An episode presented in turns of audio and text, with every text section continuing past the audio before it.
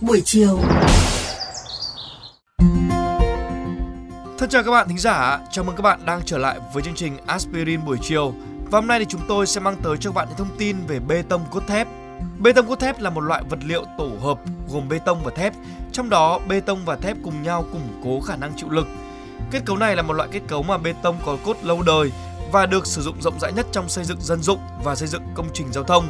Với đặc điểm độc đáo là hai loại vật liệu bê tông và cốt thép có tính biến dạng do nhiệt độ tương đương với nhau. Trong hầu hết các công trình hiện nay thì kết cấu bê tông cốt thép đóng vai trò là kết cấu chịu lực chính cho cả công trình.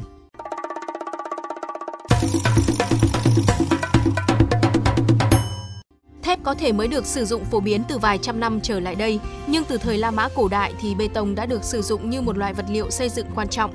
Khi xi măng được phát minh vào những năm đầu thế kỷ 19 thì việc kết hợp giữa bê tông và xi măng đem lại hiệu quả cao và được sử dụng ngày một rộng rãi.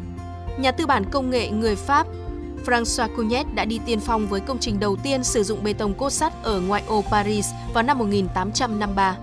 Năm 1854 thì nhà tàu xây dựng người Anh William Inkinson đã cho ra cố mái và sàn bằng bê tông cốt thép cho một ngôi nhà hai tầng mà ông xây dựng. Người làm vườn Joseph Monnier là một trong nhà phát minh chính của kết cấu bê tông cốt thép. Ông được cấp bằng sáng chế cho sử dụng lưới thép làm từ vỏ đạn cối để gia cố cho các chậu bê tông.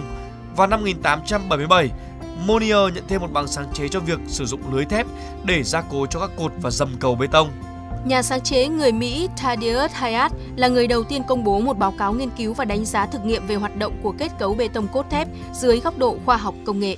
Kỹ sư người Đức Matthias Konen là người đầu tiên đề xuất đưa cốt thép vào vùng bê tông chịu kéo để tăng khả năng chịu kéo cho toàn bộ kết cấu. Vào năm 1886 thì ông đã công bố các bản thảo đầu tiên về lý thuyết và tiêu chuẩn thiết kế cho kết cấu.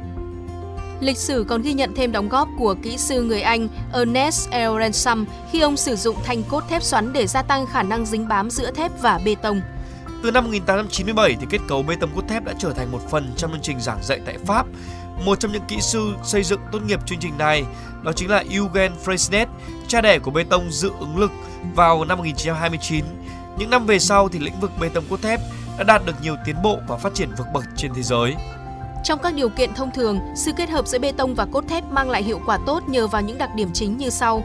Lực dính bám giữa bê tông và cốt thép hình thành trong quá trình đông cứng của bê tông và giúp cốt thép không bị tuột khỏi bê tông trong quá trình chịu lực. Giữa bê tông và thép không có phản ứng hóa học làm ảnh hưởng đến nhau.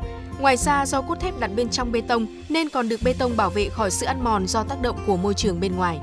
Bê tông và thép có hệ số giãn nở nhiệt sấp xỉ nhau nên phạm vi biến đổi giữa nhiệt độ thông thường dưới 100 độ C không làm ảnh hưởng tới sự kết hợp bên trong giữa bê tông và cốt thép.